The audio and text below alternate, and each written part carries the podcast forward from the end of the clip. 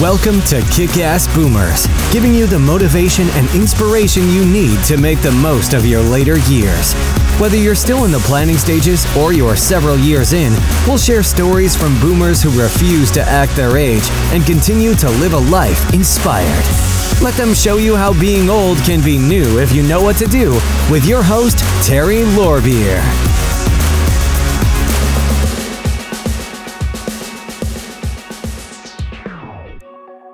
Hello and welcome to Kick-Ass Boomers. My guest today is Ghulam Fernandes. After experiencing the death of many close family members, Ghulam began to no longer be productive at work and was not able to find peace. She quit her job and went on a journey to find joy in her life again. Her journey eventually led her to become a grief transition coach. Welcome, Ghulam. How are you today?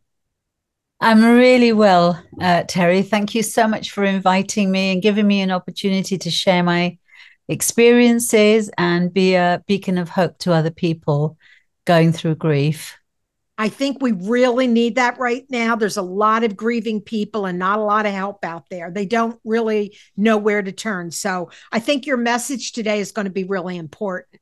So let's Thank start you. by sharing your story with my audience about your lo- your early losses and how they led to your new career as a grief transformation coach. Thank you. So I grew up thinking that old people die and other people die. So it came as a great shock to me when I was thirteen, when my mum died. Um, she just got it into her head uh, that she wanted to go back to Pakistan to visit her family. And people said to her, how can you go off? You've got six children. The youngest one is five. But she was really determined. And I sometimes wonder if she had some kind of premonition, because she'd seen something on T V, I think, which said that if you died in the U K, they would put you in the freezer and cut you up. And she was obviously referring to uh, an autopsy, right, which obviously only happens under suspicious circumstances. Right. But that was like, just put the fear of, you know, fear in her. And um, and she was a devout Muslim, and she really decided she wanted to go and me- visit Mecca. She wanted to see her family. And um, on the day she was leaving, we were all quite happy because she was taking the youngest one with her. We were quite used to looking after each other. We had relatives in the in the street and good neighbors. And we thought, oh, we'll be able to have a lot of fun. Um, but just as she was about to leave, I had this sudden urge. It just kind of welled up to tell her that I loved her and give her a hug. But then this practical voice popped up and said, and I looked around, saw all the people who were gathered to say bye to her. And I heard this in a practical voice, oh, don't make a fuss. She'll be back in six weeks. And so I listened to that voice. I ignored my, my heart. And then I regretted it for years because she wasn't back in six weeks. Sadly, while she was on holiday, um, she got typhoid and she died. And things were complicated by the fact that in those days, um, you know, there was there were no Zoom links and WhatsApp calls. And so we didn't get a chance to say goodbye. But more than that, we didn't get a chance to be at the funeral. We didn't get a chance to see the body. Mm. So for a long time, it was really hard to actually believe that she had died. And I would get these recurring nightmares where she'd turn up in my in my dream and it would feel really real. And she'd say, oh, no, we, my dad and I had a bit of a fallout. I didn't really die. Anyway, we've made up and I'm back. And I'd be like, mm. she didn't die. And then obviously I'd wake up and go, oh, she has died. It got so ridiculous. In my dream, I'd be pinching myself because I'd remember it was a dream. And then because I'd pinch myself, I'd be going, oh, this time it's real. And I pinch myself, but obviously, so that, that made things difficult. The other thing that made things difficult was a neighbor trying to be helpful said to me, when I obviously heard the news and I started crying, she said, oh, you mustn't cry. Uh, you've got to be strong for your brothers and sisters. Now, we don't really talk much about grief or death or dying And so I didn't understand what's good information and what's bad information. So I just believed what she said, and I tried to handle my grief that way. I Every time I wanted to cry, I'd say, oh, I mustn't cry. I've got to be strong for my brothers and sisters. She said it one time, mm-hmm. but I took it on as a belief, and I'd be saying that to myself for years. Mm. I got to age thirty before I realized that grief doesn't, time's not the healer. It doesn't just go away with time. If there are unresolved, unprocessed issues like I had, every time I thought of my mum, I'd be back in that spot where I'm listening to my practical voice and ignoring my heart. And then I'm having lots of regrets and being cross with myself. Why didn't I do that? Why didn't I tell her? Why didn't I give her a hug? And it's as if that whole relationship was just frozen in that moment of time. So every time I thought of my mum, that's all I could think of. I couldn't think about all the fond memories we'd had. Or or anything else. I just get back into that loop of why didn't I, why didn't I, all that. Right. Um, so that went on till I was around age thirty, when my older brother died very suddenly from a massive heart attack. I think he had some kind of underlying condition. But in those days, uh, I mean, I'm sixty-six now, so we're talking about a long time ago, right. years ago. Um We didn't understand about heart disease. We didn't understand that if you don't manage your lifestyle, or you smoke too much, or you don't exercise, you eat rich foods, you, you know, you have a lot of stress, that that does not help. So on top of his underlying condition, he had all those lifestyle things going on. And so when he started getting chest pains, we didn't recognize the symptoms of heart disease. Now we're much more aware. But he thought he had some kind of chest infection mm. and was planning to go to see the doctor but in the afternoon. But in the morning, he collapsed. Mm. And I think by the time he reached hospital, he had um, they couldn't revive him.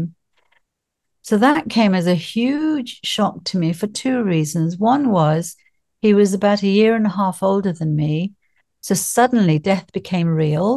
Mm-hmm. It's like, he just died just like that. And that could happen to me. So my belief of old people die and other people die was suddenly shattered. Mm.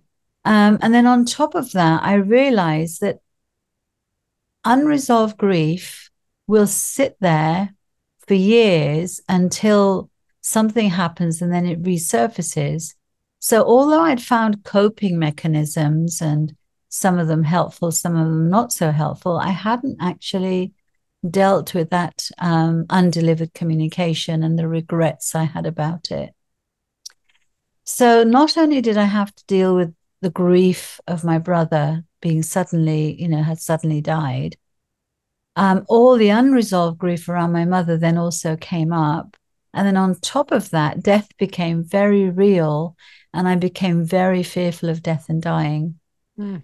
Um, so that th- that's what threw me into a real spin. And that's when I realized I wasn't coping very well. I was still going around trying to be strong for everybody. Right. But my colleague, it was so obvious to her that I wasn't coping very well. And she said to me, Ghulam, how's it going? She was very, uh, what's the word? Diplomatic. Ghulam, how's it going? I said, oh, yeah, you know, I'm... Uh, keeping myself busy, and um, yeah, you know, it'll get better with time, and all those kind of nonsensical things we get told. Um, and she said to me, you know, she decided to be, and she said, Ghulam, I don't think you're coping very well, actually. I think you should think about taking some time off. And it was all, suddenly it was almost like she gave me permission to not have to be strong and put on a brave front and everything. Right. But when I thought about it, I realized actually, it didn't feel, because everything so everything seemed to be so shattered, I, it didn't feel as if taking off a week or a few days or two weeks would be enough. And so I ended up, after some consultations and, you know, deep thinking, I thought what I really need to do is to actually resign from my job, so I haven't got the pressure of coming back. Go take time out, try and put the pieces together and make sense of what is life all about. Mm-hmm. You know, what happens to you when you die? Where are they? What's happened to them? Uh, and although I had been brought up as a Muslim, all of a sudden I, I didn't really know you know, I mean, I had a very strong sense that there is a creator because there is creation. But all of a sudden it was like, is there a God? What's he like? And yeah, everything was up in the air. So I resigned from my job and I was getting ready to go traveling. But sadly, my younger sister, who had done an amazing job of acting strong and being fine, we thought she, out of all of us, she was doing really well. Um, but she had a mental breakdown as a delayed grief reaction. And sadly, she became suicidal and depressed. And, and all of a sudden, I didn't really know what to do. Like, oh, should I cancel my trip? Should I take her with me? But I'd never been to India before. So I was like, mm, I don't know if she has a relapse, how on earth would I cope? And I thought it could either be really good for her or it might not be. And again, in those days, we knew very little about uh, mental illness and, and all that stuff. So it was all outside our experience. Anyway, she finally uh, came through and she was back to being herself. And she said, no, no, no, you've got to go. You need this. You've handed in your notice. You've booked your ticket. You know, don't cancel it. The family are here. I'll be fine. And because I was so wrapped up in my own grief and struggling to cope, I thought, okay, fair enough. And off I went, and I was traveling around India, staying in different ashrams and exploring different things uh, for almost three months. But then I got a message saying, your sister's had a relapse. It would be good for you to get back here. And because I was traveling around on my own, they didn't want to be very Um, open about exactly how bad she was. Mm-hmm, right. I didn't realize it was so bad. And I thought, yeah, yeah, okay, I should head back now anyway. I'm feeling a lot stronger. I'll be able to help her. And I thought I'll ring her to say, look, I'm on my way back. Just hang in there. And they told me that she'd been readmitted to this facility that deals with mental illness and so on. So I thought, I remember my thought was, at least she's safe until I get back. Right. And I tried to call her, but again, in those, I, I feel like I'm talking about the stone age. It was very difficult to. It was difficult. I understand. Very difficult. Very yeah. difficult. Yep. So you rang your local exchange. They rang yeah. the main exchange. They rang the international exchange. Who rang the local exchange? Who rang the place? I just couldn't get through to her. I tried. And, and then this logical part of me popped up and said, you'll see her tomorrow. Uh, don't worry about it. But sadly, between me leaving um, and knowing that she was in what I thought a safe place and me landing, she'd actually walked out and she'd had another go and she had died. Ugh. So I went from thinking, oh, I'm doing much better now, I'll be able to help her, to feeling completely helpless because there's nothing I could do. You know, it was, it was not like she was dying or right. if she had already died. There was nothing I could do. And then I think, especially when you're dealing with any kind of suicide, then all the regrets and guilts and what ifs and if only started, you know, what if I'd taken her with me? What right. if I'd gone? What if I'd phoned and got through to her? And so, uh, you know, each grief experience that I went through was unique because of the relationship and because of the circumstances and so on. But I realized that with suicide, it's often you're left with lots of feelings of what if and if only and if I had done this or I hadn't done that. And so I was back to kind of, you know, I went from, okay, I'm feeling strong now, I can re-engage with life, to kind of having another knockback.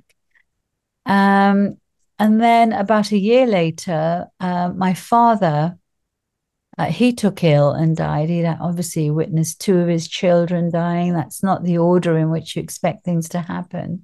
Mm-hmm. And again, he he was supposed to be going on holiday. And he said to me, he said, I've been getting some really bad nightmares and I feel frightened. Um, and he was planning to go visit his family in Pakistan. And he said, you know, I just feel frightened. Sometimes I wake up sweating. And I was thinking, well, maybe he's remembering what happened to my mum. So I remember saying to him, look, you don't have to go. You're going for a holiday. So don't go if you, you know, if you're worried about it. But if you're going to go, remember, you don't have to stay. If things aren't going to, you know, how you like, just book a ticket and come back.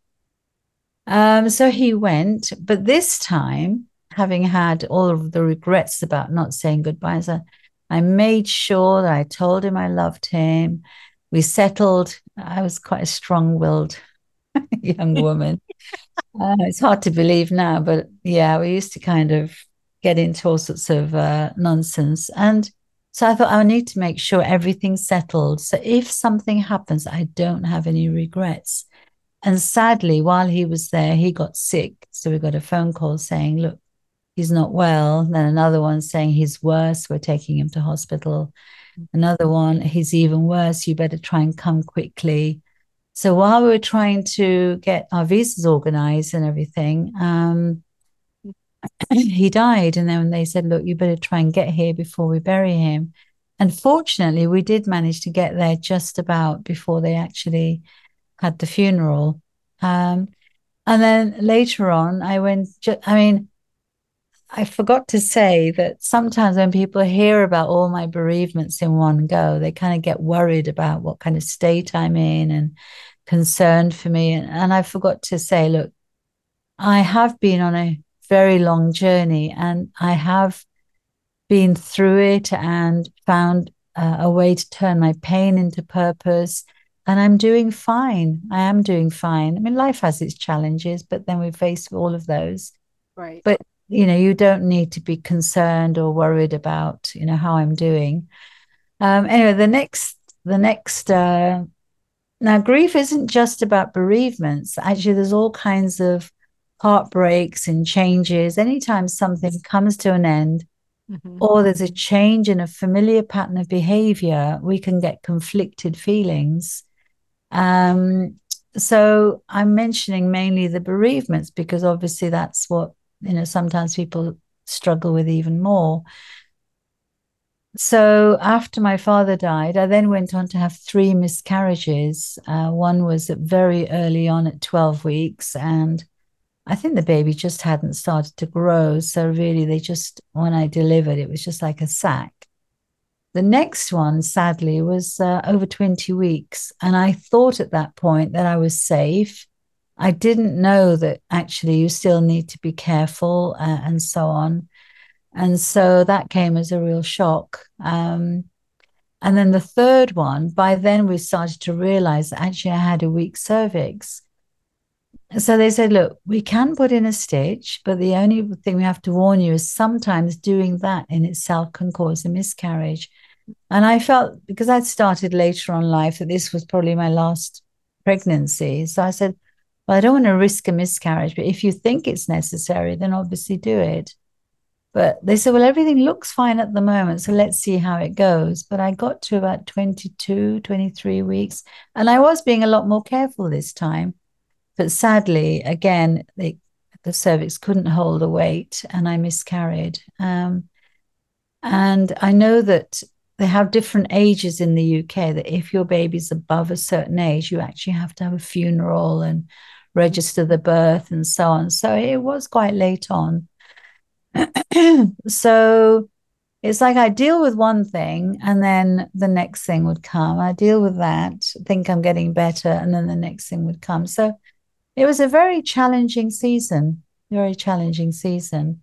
Uh, but it did send me on a whole quest of exploring what life is about and faith and all sorts of things. Uh, and that's a whole diff- different story.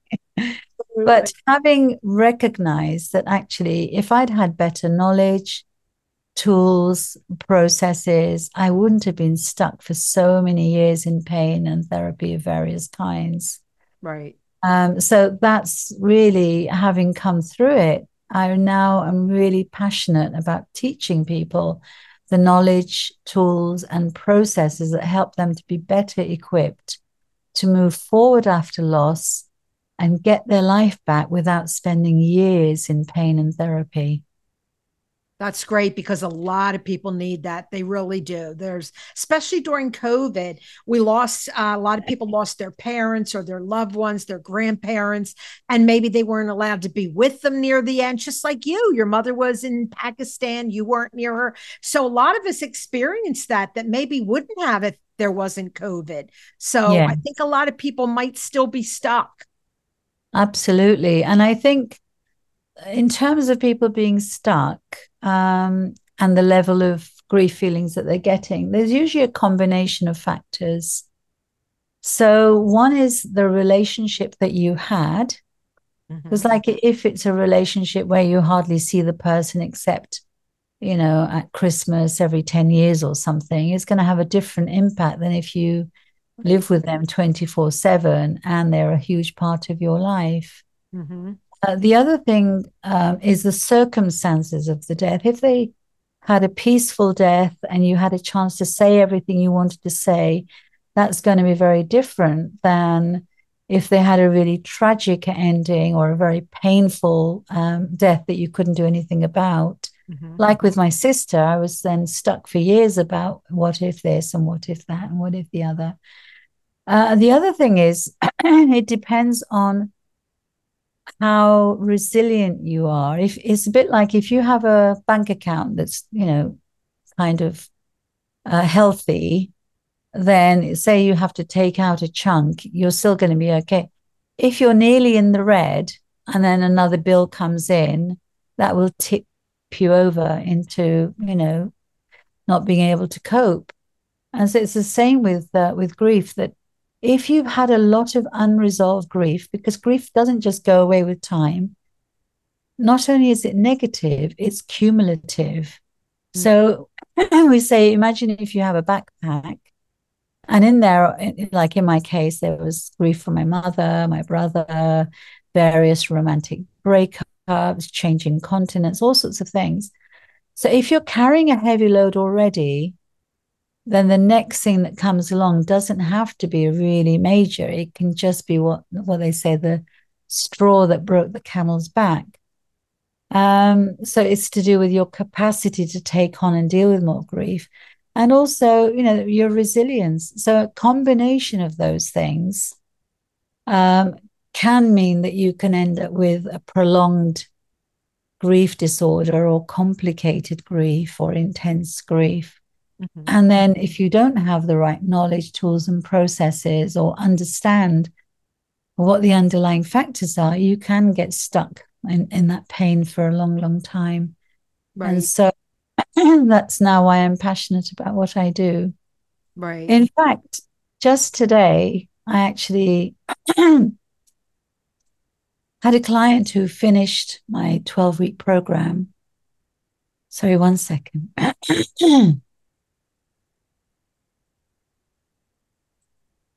And when she came, I mean, obviously I can't talk details, but when she came, she was in a very, very distressed state. She'd been for various forms of counseling, but she just felt that the pain from her past, she just couldn't get over it. And things that had been done to hurt her, she just couldn't forgive. And she was just really stuck with disappointments about how things had gone and so on. But after our twelve weeks, it's, she's refound her peace. She's made, she's managed to settle the past so she can be in the present. And she can think about how she wants her future to be. Because when you're preoccupied with the pain of the past, it's difficult to be in the present. And it's difficult to think about moving forward. So it was just so thrilling to see what transformation had actually happened during that time. And more importantly, she now has the knowledge, the tools, and the processes that she can use for life. Right. Because grief is an ongoing thing. It's not like it happens once and then that's it. Right. It can happen over and over again. Like you were very unlucky. I didn't have a lot of people dying around me when I was very young. My mother died when I was twenty-seven, which was still young, but it wasn't horribly young. But then my grandmother didn't die for another ten years. So some people have, you know, they lose grandparents when they're young children and their parents die younger. And, and like you, you've had brothers and sisters. Um, I had a brother die in his thirties, but other than that, they're, you know, they're still around. And I'm one of eleven. So I had a brother die from cancer. I had a brother die from suicide. And so, so I've had some grief, but certainly not as much as it seems like you had.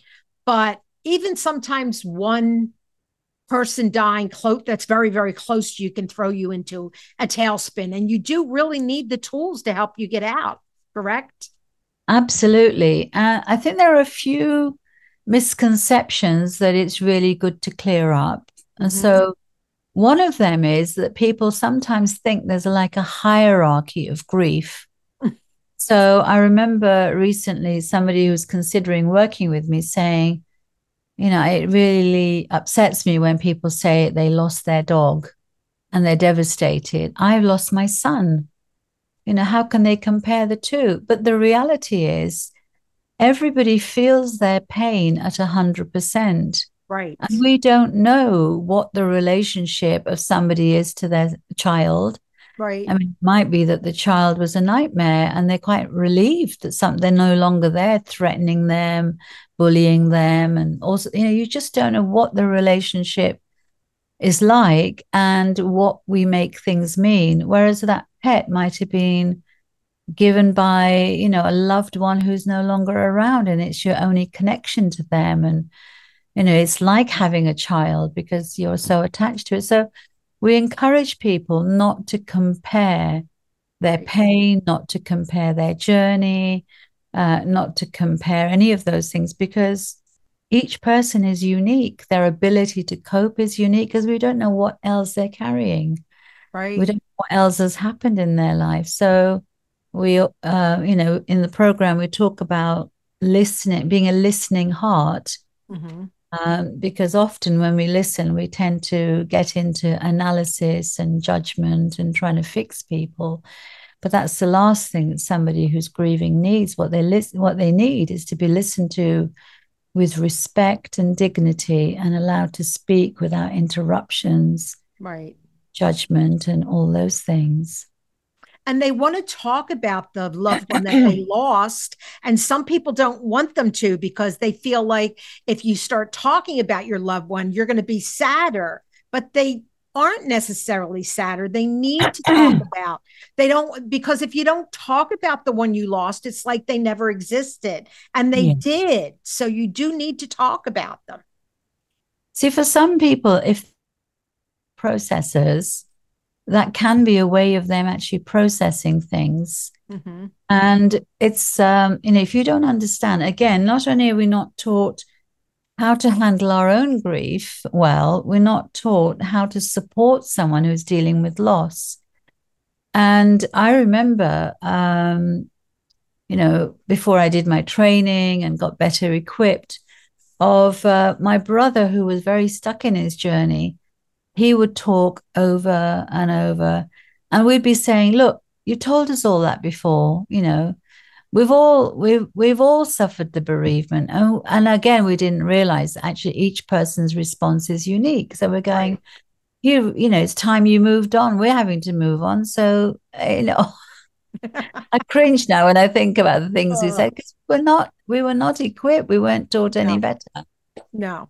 So learning to listen and allow the person to repeat things and being patient and compassionate is really important. And if you don't realize actually why they're doing what they're doing, you kind of do get like, yeah, yeah, yeah, you've told us already. Yeah, yeah, we've heard it all before. Yeah, move on, change your right. tune. Right. And it's really unhelpful. Right. And I understand that you have a guide that gives five key steps to handling grief. And it's a free yes. guide that you offer on your website. Yes. So tell us a little bit about that and how that might help. Well, I think recognizing that we're not taught um, is a really good step, that the first step is to get yourself educated. Now there are a lot more materials than when I was when I was young. And on my website, I regularly write a blog. If you're on LinkedIn, I regularly post things that help you to get a better understanding on handling grief, uh, coping strategies, and how you can get stuck and so on. So the first thing I would say is to educate yourself and to understand what is grief, how does it impact you, how do you get stuck and so on, because we need to know better in order to do better. Uh, There is also the whole issue of recognizing misinformation. And I, you know, have started to call that um, like the misinformation minefield map. We need to have a map of the common sayings that people make that are not really very helpful. Mm-hmm. And by knowing what kind of things are like the common sayings that are unhelpful, like, you know, people say, oh, just keep busy. Well, you can keep as busy as you like, but as soon as you stop, you're going to start thinking about things. Right. And there's a lot of misinformation about the five stages of grief. So I talk about how actually that's not a very helpful model, because people are busy comparing themselves to where they should be on the model rather than honoring where they are in their own journey. Mm-hmm. Comparisons are never helpful. The other thing is that those stages were developed by studying people who were dying, not people who were grieving. Um, so we also talk about recognizing that we can start developing um, feeling avoidance behaviors, where we're actually turning to food or alcohol or exercise or shop, you know, becoming a shopaholic or a workaholic. Even good things like, for example, helping other people, done to excess, can end up actually um, distracting us from what we need to do to heal our own grief. So it's got lots of useful tips like that. And it also talks about the importance of self-care, that self-care isn't selfish. In order for you to be able to cope with the weight of, you know, loss that you're carrying, you need to build yourself up. Physically, mentally, emotionally, socially, um, because people sometimes, especially if you're naturally a giver, mm-hmm. uh, they give, give, give, and then when they're under pressure and stress, and if they haven't learned how to say no, they'll keep taking things on. Like I was, I was, I'm going to be strong. I'm going to get through this. I'm going to give it time. I'll keep busy.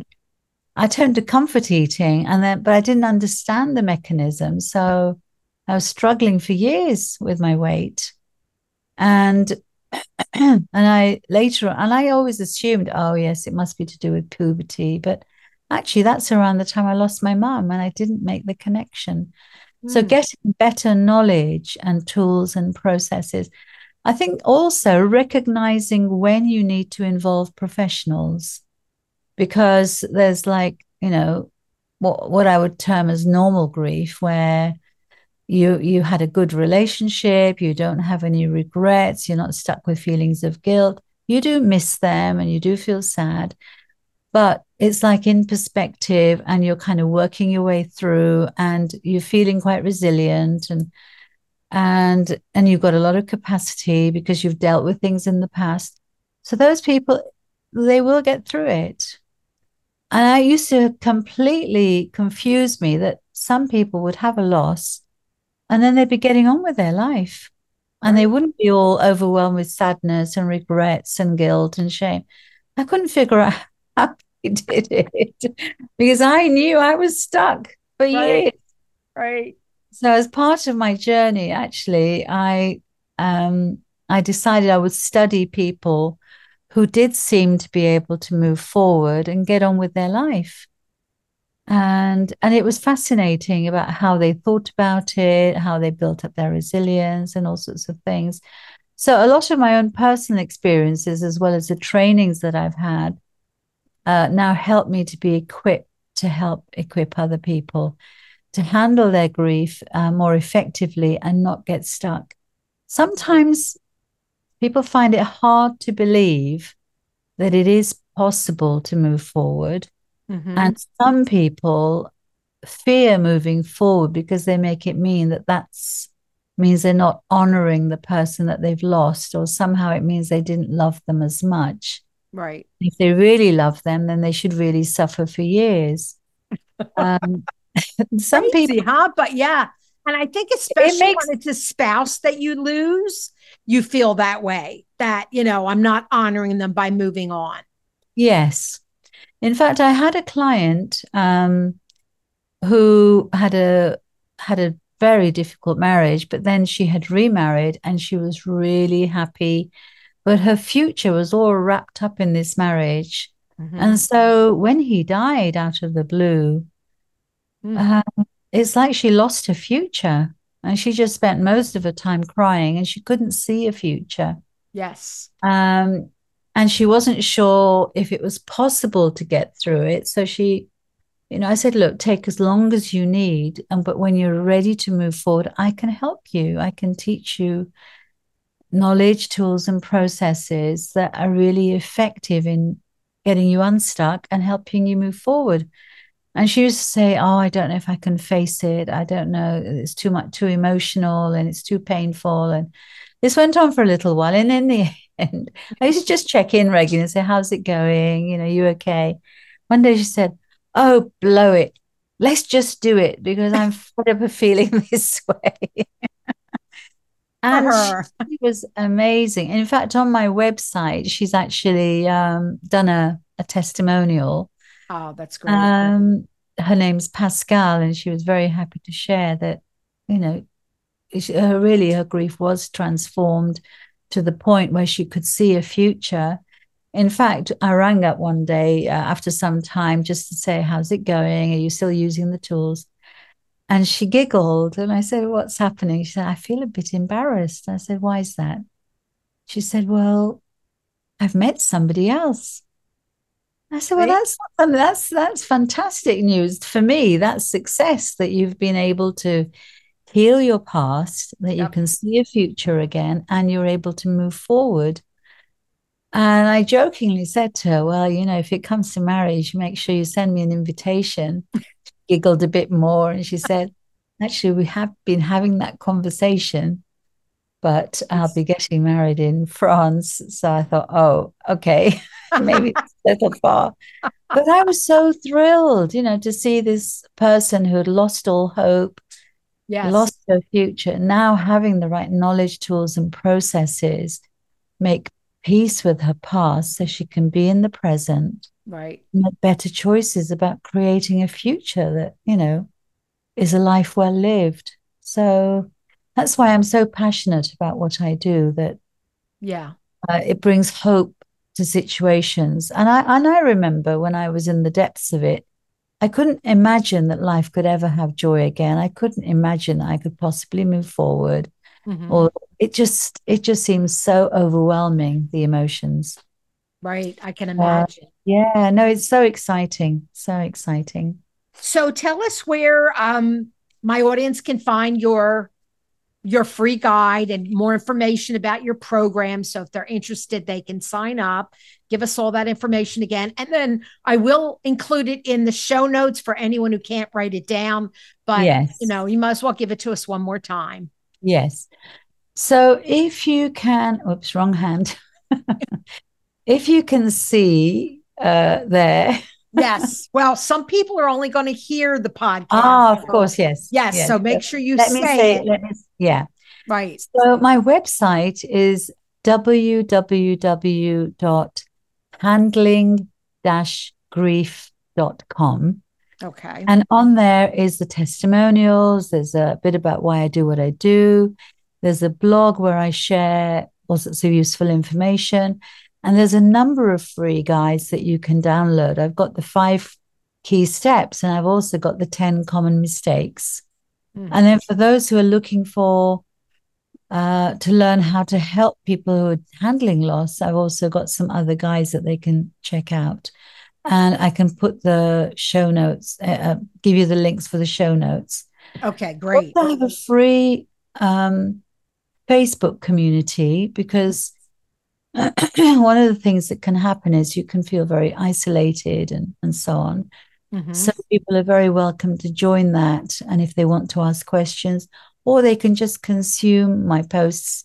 Right. Usually there's something about, you know, how can you use creativity or self-care or those things. I also, if somebody is not sure whether they're stuck and they need professional help, or they know they need professional help, but they're not sure if this is the right thing for them or if I'm the right fit for them, mm-hmm. I do offer a free discovery call, where the purpose of that is really to find out and understand thoroughly what you're dealing with, how it's impacting your life, how long it's been going on, how urgent it is to deal with it. Mm-hmm. And um, and then if you're in a position to invest the time and the finances and the energy and you want to move forward, then, and we feel like we're a good fit, then we actually can talk in more details and get you started on your healing journey. Obviously, sometimes people are not ready, or sometimes finances is an issue. So I wouldn't want that to be in the way. So I offer a payment plan. But more importantly, if finance is a real issue, you can join the free Facebook community. You can consume my content for free on my blog post and newsletters. Right. And on. Right. And that's excellent. I think the Facebook group is good because sometimes when you, um, you're dealing with a really terrible loss, it is helpful to be around people who have also just had a loss, because you're just talking to your friends who, they still have their husband, they still have their children. They don't understand what you're going through, but a Facebook group can be very helpful for these people during their grief. Absolutely. And I regularly, I mean, I regularly post, and obviously then it's up to people whether they want to just consume, or if they have a question, mm-hmm. or if they want to share their story, or they, you know, or whatever. Right. Uh, It's still fairly new, so it's not like a really active Facebook group yet, mm-hmm. community yet, but it's got the potential to be whatever people want it to be. Right. I think yeah. that's great.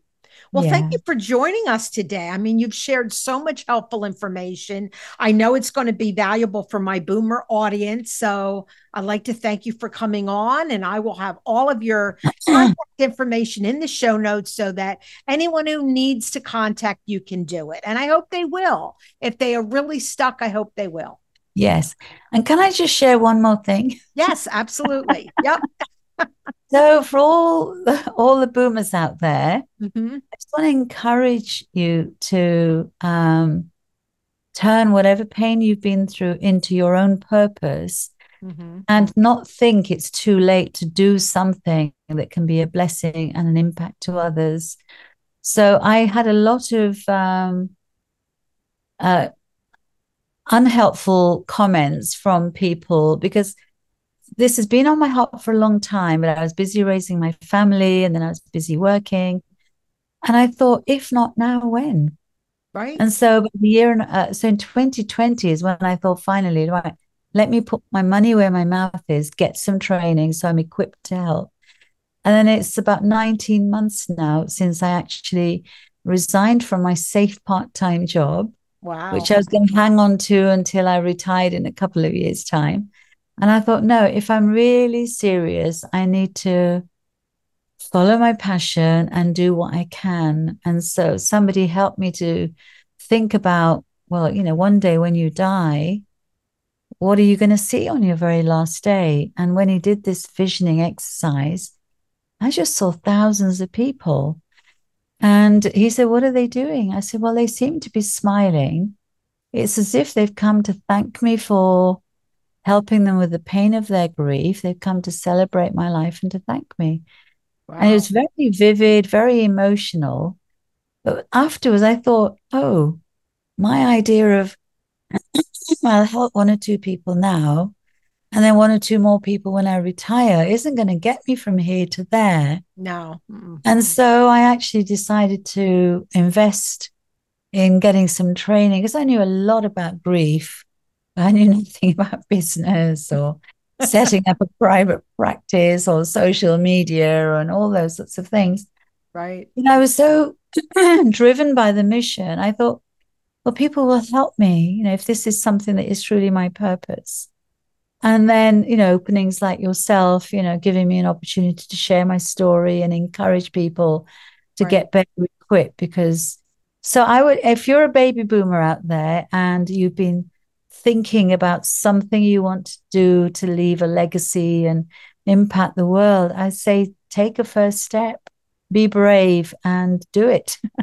Absolutely. That's the whole message of my podcast. Yes. Get out there and do, especially yeah. things that you feel very passionate about and that yes. you know can help other people. Just yes. do it. Yes. Right? And if I can do it, they right. certainly can. baby steps, little bit at a time. And absolutely. You, you know, absolutely. We all, we all start small and we grow and we grow as a business person, as a coach, as a podcaster, whatever it is, you grow as you go along. You're always going to look back at those first, like when I started in podcasting, the, the guy that gave me the training, he said, later on, you'll listen to those early podcasts and cringe. You'll go, oh my, I was so awful, but you have to start. You're, yes. You have to just jump in and start. You get yes. better as you go, and you can't get yes. better until you start, right? Yeah, absolutely. And if yeah. there's anybody out there who has a podcast and has an audience that would benefit from my message, please do get in touch. And I was really so excited when I discovered that I love being a guest on a podcast. If I have to make a little video to explain something, I can't remember my own name. I'm going, uh, well, my name is, uh, uh, but I realized I actually love just being interviewed and chatting and sharing my knowledge. Yeah, it's, it's a conversation. Yeah. So I'm sure you'll be on many more. And once mine is live, you'll be able to share it on your website. And then more people will see it and say, I think I'll have her as a guest. She was so interesting and helpful, because well, I would love to be. So many people out there that need your help. There really are. They are stuck, stuck, stuck. So, you know, and boomers especially, because, you know, like I've been married fifty-three years, you know, if I lose my husband, that's like fifty-three years gone. It can be difficult. It can be very difficult. So I know there's lots of boomers out there that are dealing with either a child that they lost, which is also difficult, or a spouse. So we do need help. And we know that society used to just think, well, someone dies and you get over it. But now we know differently. You don't. We need help a lot of times. We need education. And that's what people like you are there for. So I really appreciate it. I think the other thing sometimes people don't realize is there is such a thing as anticipatory grief. Mm-hmm. I had a client whose mum was diagnosed with very serious dementia, and she couldn't recognize her own daughter sometimes. Mm. And so she didn't understand that there's such a thing as anticipatory grief. And she was she was just really, really struggling and feeling overwhelmed. And she said, I don't understand, because she hasn't died. So why am I feeling all these feelings? So when we were able to actually process the anticipatory grief, right, it meant she could be much more present being with her mum, and making sure that they live a full, a full life for however long she's got, so there are no regrets later on. Yes. So if you're being debilitated by that thought of how will I cope, you know, if something happens, right, again, don't feel you've got to wait until it happens to get help. Yeah. Well, because when they first started to get dementia, you're grieving the mother you knew, the mother that knew you, and now she doesn't know you anymore. So there's all that grief. And then, you know, you're trying to do your best and help them. So yeah, I can understand that you could really use a little bit of help with that, so that when they do pass, you don't have regrets. Regrets are awful to live with. Yes. So, yes. Yeah. And and as we were saying earlier, grief isn't just about bereavements. Mm-hmm. Every time something comes to an end, or yep. there's a change in a familiar pattern of behavior, whether it's your health, right, whether it's your finances, whether it's your job role, uh, whether, whether it's it, retirement, because some people retirement. retire really. And everything's so different. And, yes. you, and if, especially if you've been very, um, like you've had a really high end job. Yes. And you were somebody that everyone looked up to, and now you're retired yes. and you kind of disappear. That's yeah. very difficult. So. Absolutely. Yeah. And so things like moving, because when you move, you, there are so many losses of yes. familiarity, people you leave behind, being yep. known and knowing people, feeling belonging. Yes. Um, there, you know, uh, in fact, I've been working on a blog recently, which talks about there being over forty different events that can produce feelings of loss and grief. Yes. Yes. Well, that I yeah. think can be very helpful. So yeah, there's all kinds of grief when we, you know, like we were talking before, that if you woman has cancer and she loses her breast, she's going to you know, kind of grieve the loss of her breast because it's a part of her body. And for women, it's part of our identity. So that's another loss that it's not a death, but it's a loss. And you might need help with that. So lots of different ways that we grieve and we and we grieve over different losses. So, yeah, I think people can use help with in a lot of different ways. Yes. Yes. As soon as you as soon as you've tried things and you're feeling you're not making progress. Right. You're feeling overwhelmed by sadness or, or numbness or anger, resentment, bitterness, unforgiveness, especially guilt, shame, all those sorts of things. And you just keep going round and round that same loop. That's right. A good sign to reach out. Yeah. It's a good sign you need help, and you won't get better without somebody helping you. So I think that's excellent in those situations. Yes. Yes. Yeah. Yes. Well, thank you for being my guest. This has been Thank you for having me. It's been such a pleasure. It has been. So thank you. And I know my audience is going to love you. So thank you very much. Thank you. Thank you.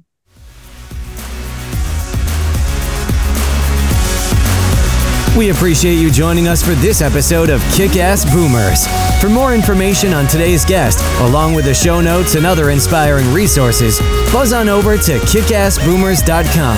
And don't forget to join our Kick-Ass community on Facebook or LinkedIn to continue the conversation. Be bold, not old. Looking to take your podcast to the next level with video? Are you looking to develop a podcast but don't know where to start? From recording and editing to final distribution and marketing, we can help every step of the way to make your podcast stand out and get the results it deserves. Contact us today at premiere podcast pros dot com to take your podcast to the next level.